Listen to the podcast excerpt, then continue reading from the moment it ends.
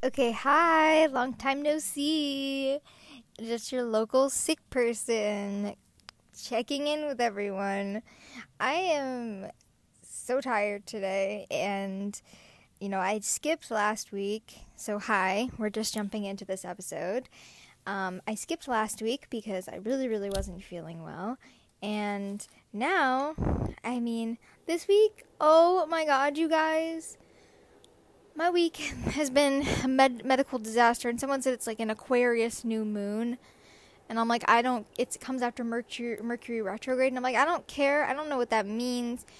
But whatever. This week has sucked. So, we're just going to ignore that. This has been an incredibly medically triggering week. So, we're going to talk about something that's probably going to trigger me even more. But it is something that I want to talk about and something that needs to be talked about especially because on the 28th of January it is SMAS, Spiromesentery Artery Awareness Syndrome Awareness Day. And that's a really important day for me since that was, you know, a life changing diagnosis that kind of put all the pieces together in my life of the th- things that had happened happening to me GI functionally. And yeah, so we're going to talk about it. All right, so we're going to start off. I, first off, I want to thank everyone on Instagram because I asked um, if anyone wanted to say anything about SMAS, who has SMAS. And I'm going to say SMAS throughout this. I'm meaning superior mesenteric artery syndrome. That's just really long and annoying to say. So when I say SMAS, that's what I'm saying. Um, but I want to thank all those people that reached out to me who basically said what they want um, doctors to know or they would want anyone to know about spearmint SMAS. So, um, thank you for answering my poll and talking to me and reaching out to me. And we're just to get into this. So, what is SMAS? It is basically an obstruction of the third portion of the duodenum due to the compression of the SMA, the superior mesenteric artery, and the AA, which is the abdominal aorta, uh, causing the angle to become between 6 and 22 degrees, where the normal is 28 to 65, and the AS, aortomesenteric distance is 2 to 8 millimeters instead of 10 to 20 to 34. So it basically becomes, you know, a hole wide enough for food to go through to a hole the size of a dime. And then when you're eating, obviously, the, your food is not always going to like all be able to go through that. And even with some people like mine, mine was closed to a point where even on a liquid diet, I would still be vomiting because it still was so small, and it took so long that my body would just end up rejecting it. Um, and that's where it gets into it can be intermittent it can be partial or a complete shut off blockage so you can have smas and still be able to eat and still not eat and may not even vomit you'll just experience the pain and the nausea and we'll get into the symptoms um, hypothetically, like that on its own sounds pretty straightforward. You would think that's pretty easy. Um, like no controversy behind it. A doctor should be able to diagnose that and just treat it and listen and believe in the patient.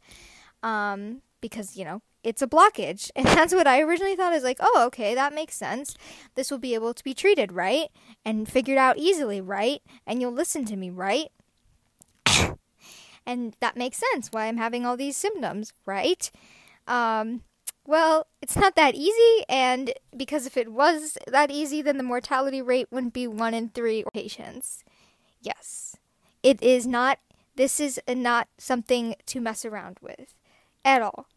Um, you need to first off convince your doctor you even have it because some don't even believe it exists. Some doctors don't believe in vascular compression. Some doctors don't think it can happen because that makes sense, you know? It, something's causing your body and it's showing up on t- scans, but you know, not have you tried eating more? Have you tried doing yoga? Have you tried I don't know. Have you have you tried standing on your head? That might resolve your SMAS. Um and some will, if nothing else, if they do believe it can happen, they'll believe it's caused by an eating disorder, unless they're like a godsend and they just believe they could, you know, you have it and they want to help you. But they will probably think then, okay, you know, blah blah has it, but it's probably because she's choosing not to eat and she's causing it, or they're causing it, or he's causing it. It can be any gender. Any gender can have SMAS. It is not just exclusively women. Um, so it can be caused by literally a multitude of things. Not a, like eating disorders like on the bottom of the list. It can also be caused by losing your weight, losing weight because you're on a diet. It that's just those two things are like on the bottom because there's also it can be caused by abdominal surgery such as gastric bypass surgery, another abdominal surgery had, maybe gallbladder or something else taken out, prolonged bed rest, rapid growth rate in some people, um, loss of muscle tone at the abdominal wall. It also ha- it basically happens when the body loses that fast pad around the SMA and the AA that holds it open. And losing that fat pad can also be caused by um, inflammatory bowel diseases such as Crohn's disease, ulcerative colitis, trauma to the abdominal. Um, I think I already said that. Why did I say that again? I'm going off some notes that I wrote down. I'm just like, I already said that. Malabsorption. Also, people who actually have burn injuries. This I thought this was interesting. Can develop SMAS because um, they lose the the muscle and the fat can waste away after getting burn injuries. And people with scoliosis can also develop SMAS because the once they have the correction surgery, um, the spine will straighten out, and sometimes that can cause SMAS. But also being in the body cast can cause SMAS. Um, because you're changing your body's anatomy essentially. Um, also, vascular other vascular compressions you may have can sometimes trigger or cause um, SMAS because they kind of dance together. Vascular compressions, they all like to do the conga line together. Um, we're not sure which came first, my SMAS or my MALS, but we are 100% sure they dance together. Um, so you may also have other vascular compressions going on. Doctors usually go for eating disorder though because it's easy, it's something to blame you on, it's simpler, and it, I guess in their sense, it makes more sense to them. Um, but the loss of the fast fat pad is not just caused by not eating at all. Like, bro. um, so after you know you convince your doctor, you know finally con- after you can convince your doctor that you have SMAS, um, or that they finally will listen to you, that you have something going on, they may want to run tests. And there are tests and diagnostics that exist to find SMAS. I was originally diagnosed with a barium swallow scan where I basically swallowed this if anyone you know, you know. If you know what barium is and swallow scans are, you know it's basically a cement milkshake and it tastes horrendous and it makes you want to die. Um, but basically, it was the, it swallowed it and then you could see it going down into my stomach and my intestines on a CT. Um, and for me, my body kept spitting it back up, which showed a blockage. Um, and then I did a lying down CTA, and that confirmed the angle of the endoscope of the um, artery collapse. And then we did an endoscopy with a camera and a scope, and they were able to go all the way down and see, like, we actually have pictures of this mass and see how collapsed it was. And um, my GI actually sprayed water at this mass to see how collapsed it was, and um, the water splashed back up at the camera and out of my mouth while I was under. So I have, so it's clearly a blockage. Um, and he actually was like, he came out and told my mom, he's like, yeah, she's got a blockage. You got some issues going on. oh my gosh. But these aren't the um, only tests that you can do. Um, you can also do, um, there's an ultrasound you can do, an MRI you can do. The problem is, is not everyone can actually tolerate the dye or the contrast dye and the barium in the testing. Um, due to multiple several issues but for example um, crps fighter shannon on instagram. I actually was talking to her because she has SMAS and mcas which is mast cell activation syndrome reached out to me and she told me um, she's unable to do the contrast test because of the reactions she has. So she would recommend an ultrasound or vascular ultrasound to see SMAS because you can also see other vascular compressions on it too, but you can also see SMAS on it. Um, and that's less invasive, and there's no dyes or anything to irritate you at all or have any allergic reactions. Um, there's also abdominal x-rays, except that only really just shows the distension and bloating in your abdomen, which that could be caused by constipation and gas, but those can be caused by SMAS, but you can also just have a bunch of air in your stomach for other reasons. So I'm first of all, thank you for reaching out to me. That was really I didn't know that, and so I think that's something really good to know. Is that if you can, if you have bad adverse reactions to contrast dye or barium, there are other ways to find SMAS, such as also the endoscopy, because they just knock you out unless you have an allergic reaction to the sedation. But there are other things you can do to get this diagnosis, um, or at least test for it if you think you have SMAS. Um, but anyways, back to basically what I was saying about the bloating and digest um, distension, is that is actually one of the symptoms of SMAS. Um, SMAS untreated can lead to gastric pneumatosis or pneumatosis coli, which is what I developed after um, going so on going so long untreated of SMAS. Um, and it's basically air lining the inside, lining the walls of your intestines or your stomach, because there's just so much air buildup and it got so severe that before I got my GJ tube, I would be just coughing and vomiting air, if that makes sense. And my um, NJ started pushing air out of it. And now I'm able to vent it through the G part of my GJ tube. Um, but it was really, really painful and awful.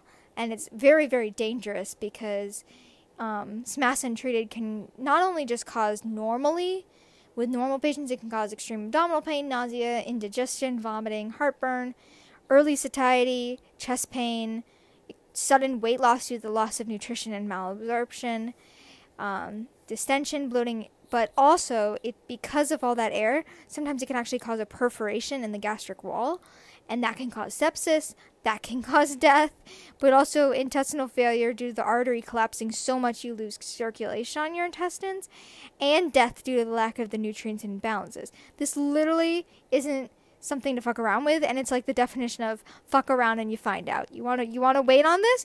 Fine. Let's find out what happens. And it's not even like a oh well you know you know it will literally last have la- life affecting life life altering effects on you because of how damaging it can be. It literally is scary. And doctors seem to forget that. Hmm that you know nutrients and nutri- you need those things to survive and not to leave it for too long where weight gain. So doctors think that the fat pad can resolve with weight gain and that will resolve the mass, which in some people it actually does, but it um, some it doesn't, and then surgery will be the only intervention eventually. But uh, doctors will wait around for nutrition and wait around and not all immediately focus on that because nutrition rehabilitation is extremely important.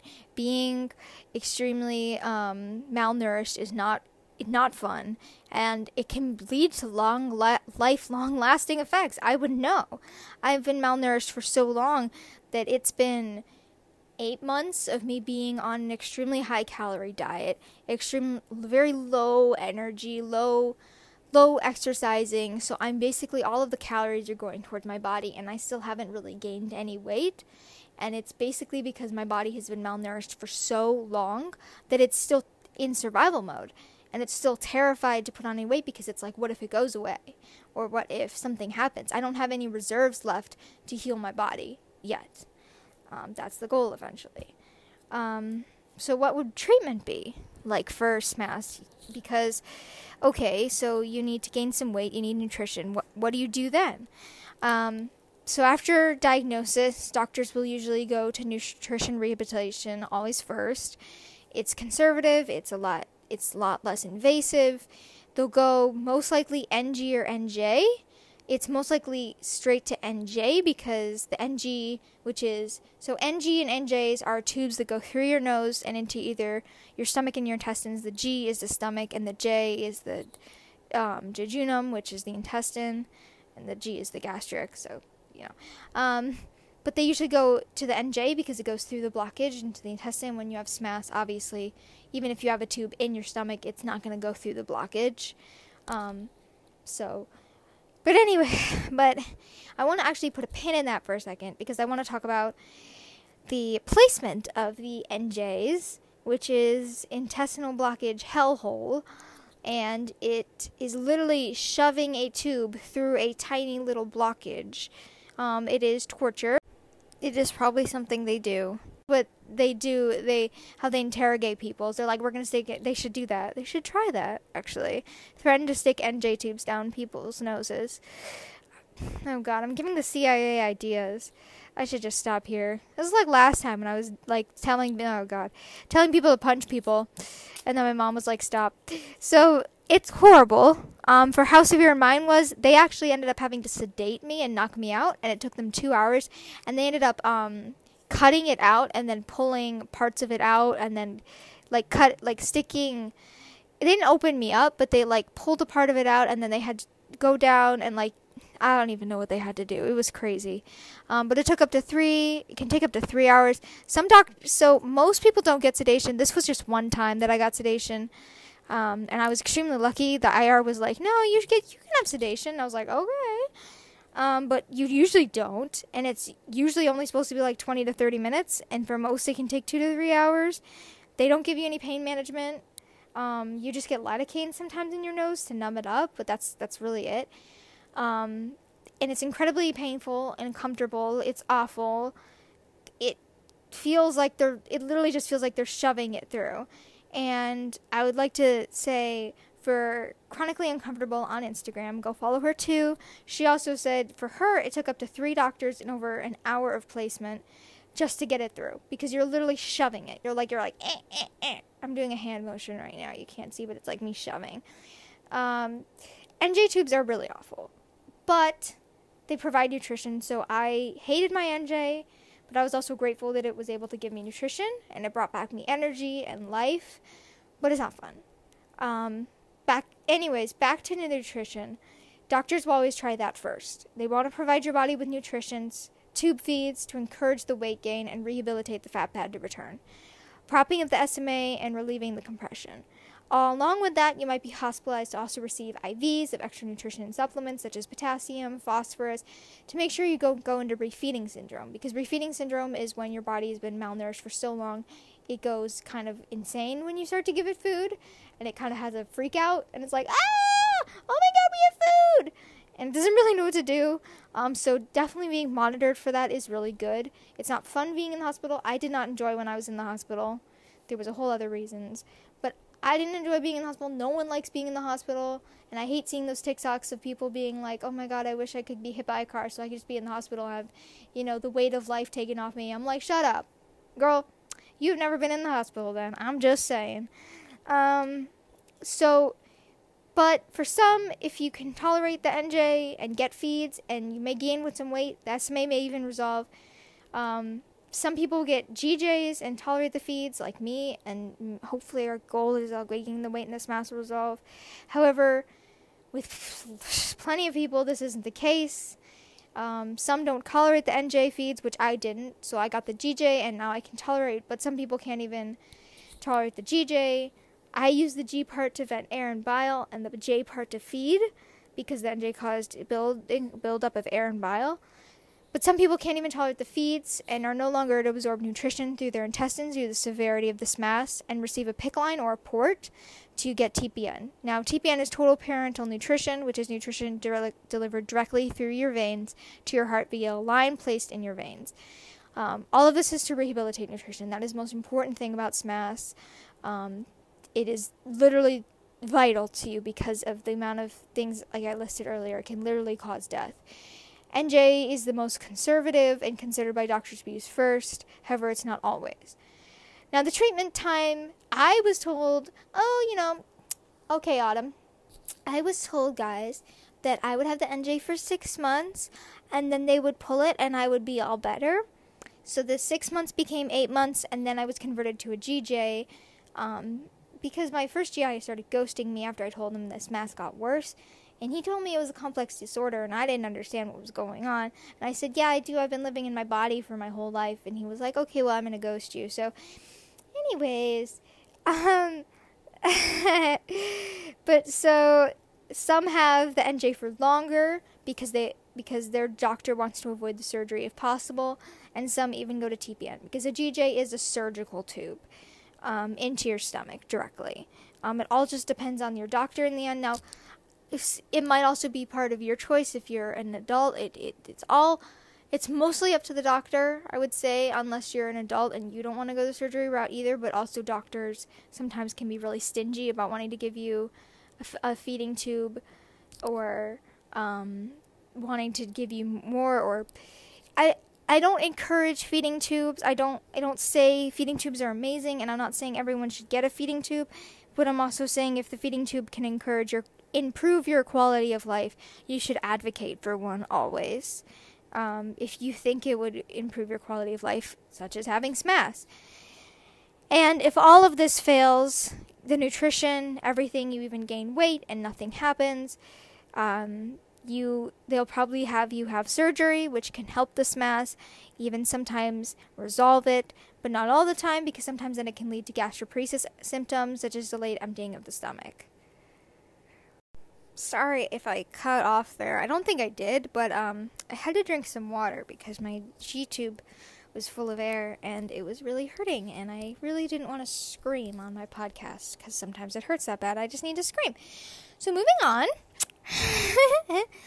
um, the most common type of surgery is the DDJ, which is where um, the jejunum is connected to the second part of the duodenum by bypassing the SMA obstruction via laparoscopic surgery. That is the most common surgery you will hear about with SMAS, but there's also the Strong's procedure where the ligament of the Treitz is divided, lowering the duodenal jejunal junction. Try to say that sentence fast, which can relieve the SMA, but is also has to be sutured to the right of the abdominal wall, otherwise it can reoccur. So obviously it's less used since it can literally just like not work. Um, and then there's the duoden, duodenal deterioration apical coition. Okay, I made I have dyslexia, so um yeah, we're to not read that. But it basically it divides and reto- re re-rotates the intestines and the organs of the abdominals so that the duodenum is straightened out. Um, it's a massive procedure. It's an um, intense open surgery, and it's not as common. There are a couple people I know that have had it done, it, it rotates your intestines. Um, that's the short and late in terms of it. It's a very intense, very long. Lots of things are done in the surgery to help this mass. Um, there's also the DDD, where the intestines are rerouted to run parallel to the artery so the compression is resolved. Surgery is the last step, though, and does not usually happen until the feeding tube and the nutrition has failed or does not resolve the SMAS. I know there's a lot of people I know who have SMAS that are that surgery is not like that's the last step on their to-do list because it's not a fun surgery any of the surgeries even the laparoscopic and it's not fun to recover from. So if you can like rehabilitate it by just gaining weight it sucks because it takes you could be like well it takes longer. But also the surgery can have lots of other issues too. It's not a perfect surgery. Um, even the DDJ, even though it's like, I read a statistic it's like 70 out of 80% of patients have a success rate, but still, there's always a chance of something happening. So, that's like a really rough overview of SMAS. Like, really rundown, quick rundown overview of SMAS. I would recommend, I got a lot of my information from NORD, which is rare diseases. Um, website, I got a lot of information from SMAS forums and people that I've talked to. Um, if you think you have SMAS, I would say definitely reach out to a couple people on Instagram or reach out to people, but also look for um, vascular surgeons that are aware of vascular compressions because they were going to be more savvy in it. Now, you're still going to have to probably speak to a GI, but usually those vascular surgeons know GIs that work with them and they understand it more. Like my G- vascular surgeon at John Hopkins works with a GI that understands SMAS, so he was able to be like, okay, these things are probably caused by your SMAS that are happening in your GI system. So it's, but, but I want to I don't want to say this is easy because it isn't. It took me seven years to get diagnosed with SMAS. It took me, um, hang on, I have to count one, two, three, four. four GIs, four GIs telling me that I had an eating disorder. Two of them, one of um, them getting me to go to a hospital and getting put in the eating disorder ward. The second one putting me basically on an eating disorder protocol, and the last and the well that one also threatened to call CPS on my mom, telling her that she was neglecting me and um, letting me waste away. Um, so it's not an eating. It's not going. Okay, sorry, I dropped my microphone. It's not going to be a you know go up, walk up to your doctor and be like, "Hi, I think I have Spearman's narrator syndrome," and they going, "Oh my God, I will run. Let me write down all the tests you need to get done. Let's do this." No, you're gonna have to fight. And you know what? That fucking sucks.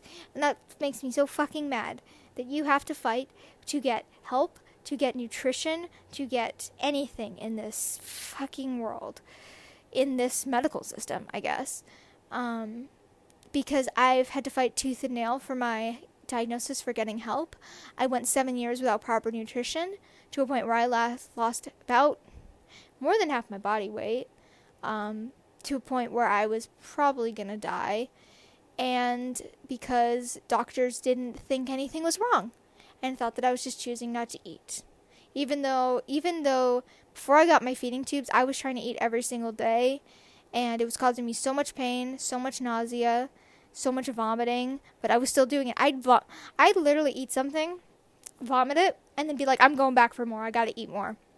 So it is a battle and this syndrome is a war that you are fighting not only with it, but with doctors in our medical system and our healthcare system just to receive care and help.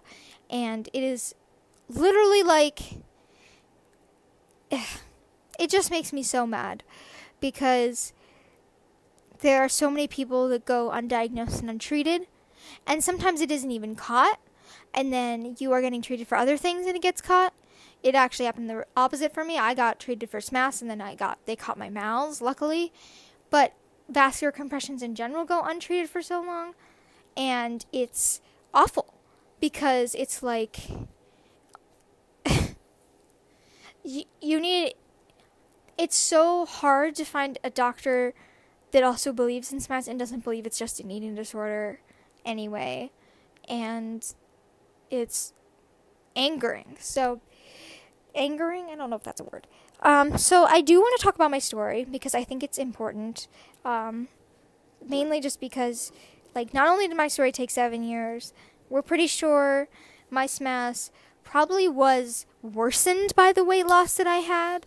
Um, but I have several bacterial infections that was causing malabsorption. I also, when I was younger, what we think caused my MALS is I landed flat on my back after getting thrown from a stallion at 10 years old at a um, gallop. So, uh, and we think that's what um, caused the MALS to collapse, and that could have possibly caused the SMAS to collapse too, because that was when I started experiencing a lot of my SMAS symptoms. So, like, for me, it was actually trauma, possibly, and even my um, vascular surgeon possibly agree agrees that there could have been the trauma that could have possibly triggered it too. So, not so then there was that and then I we started going to CGIs when I was in seventh grade for all my symptoms. I started having extreme. I had such bad constipation when I was younger. They used to take me to the. We would go to the ER because we thought I had appendicitis or something. I would have literally, you could see it. It would be like shit. I'm not kidding. Up to my chest. I'm swearing so much in this episode. I'm sorry, but I'm mad, and when I'm mad, I I just let loose. Um, up to my chest, and they just be like, "Oh, you're constipated." I'm like, "How am I that constipated?" Um, and I would take laxatives and nothing would happen. Or I would take laxatives and it would take like a couple days, if not a week, for those laxatives to actually start working. Um, so there's that. And then about every GI we saw until two years ago told me that I had an eating disorder, told me that nothing in my GI was functionally wrong. Um, it was all psychological. There was nothing medically wrong with my GI tract. There was nothing. Now, understand, we met with several nutritionists and psychologists, and they all said that I didn't have an eating disorder. It was the GIs. Um, but we finally met with a GI in California, and he still kind of was going down the eating disorder route, but he was like, I'll just give you this barium scan just to see. And I think he honestly didn't expect to find SMAS. I don't think anyone did, and it kind of shocked him. So that's why I think I was treated the way I did in the hospital because I think they didn't know how to handle SMAS, and I don't think he did either. He promised me I was going to be under the GI team's care, and I wasn't. Um, they didn't really tell me anything about my feeds, didn't tell me anything about what I was getting, my nutrition. They didn't even tell me I had to flush my tube every day. I was not aware of that. They basically just shoved shit on me and said good luck. Um, we didn't know anything about SMAS at the time, so we just went along with it. And that's kind of, I feel like, how they got us too.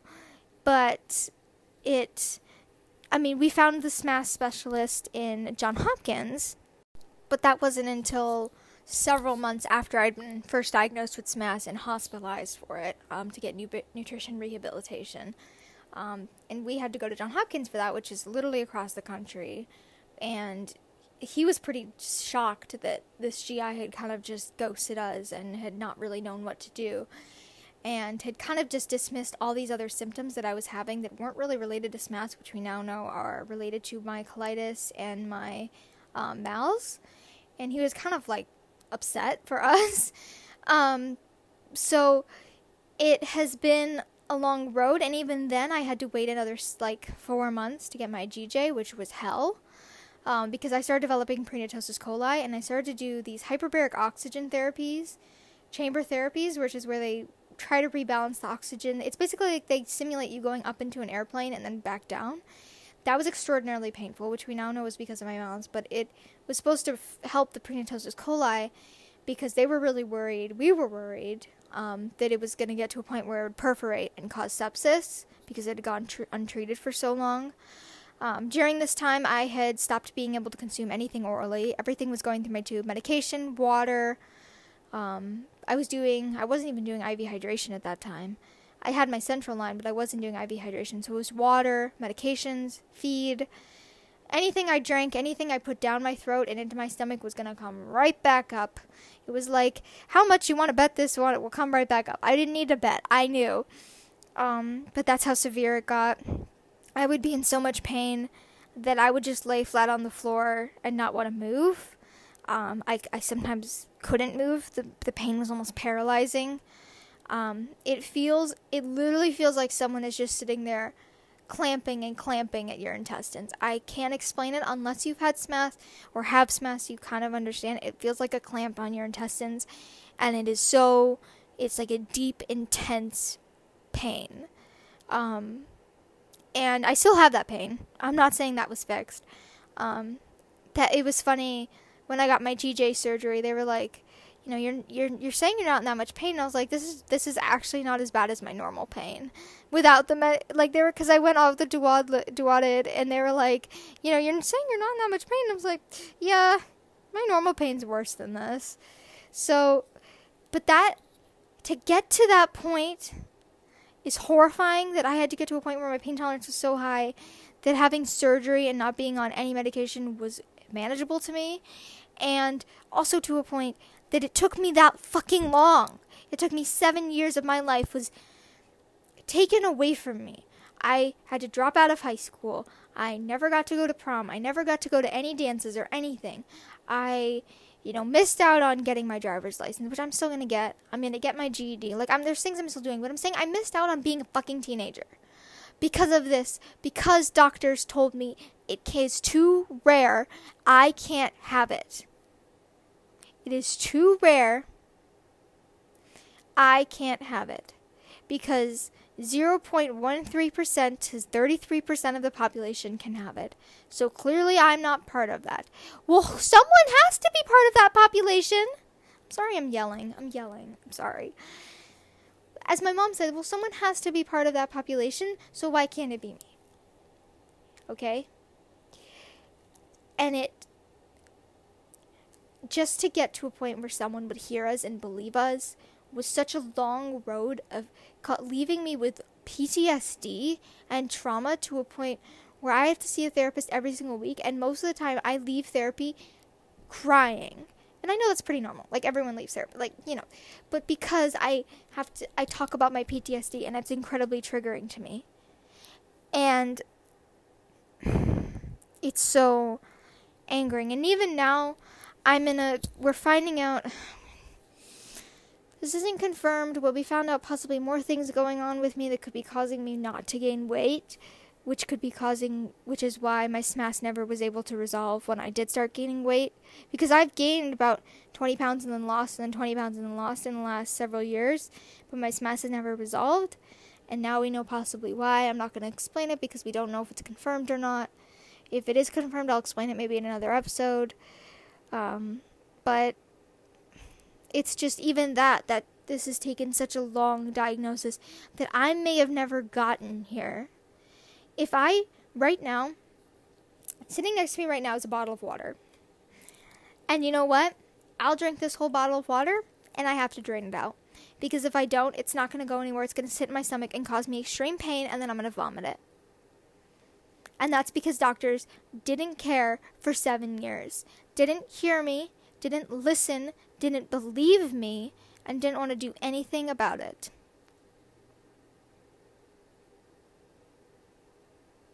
And I am sitting here and seething.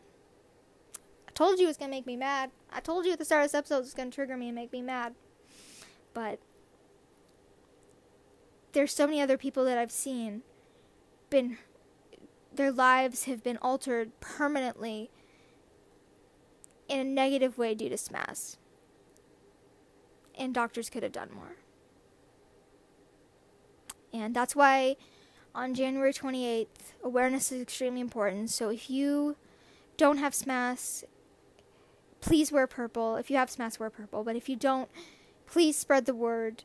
Please tell your friends about SMAS. Spread the awareness because when I was told I had SMAS, I had no idea what it was. And SMAS needs to be more known because the fatality rate is 1 in 3. And that is not okay. It's not okay. And there's so many SMAS warriors out there that don't deserve this. And never deserved this. No one deserves this. And we deserve to be heard, we deserve to be listened to, and we deserve to be believed. And not just dismissed by everyone and every doctor. So, I'm going to end it here because I'm really mad now. And I think I'm going to go scream into a pillow and not jump off a bridge. I'm not going to do that. I don't even know what bridge to jump off of. I'm going to go scream into a pillow. So, and maybe take an angry nap. so, but thank you for listening. Seriously. And I hope maybe this gave you a little bit of education. And maybe it made you a little mad too. And I hope it did. Hope it did. So remember, January 28th, SMAS Awareness Day.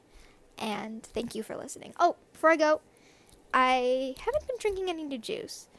Um, Propel electrolyte water is really yummy. I like strawberry kiwi flavor, but really, really cold. So if you want to try that, that's really good. And, ooh, and no. I've also been drinking some chai lattes. Those are good too. But with coconut or soy milk. So, anyways, thank you.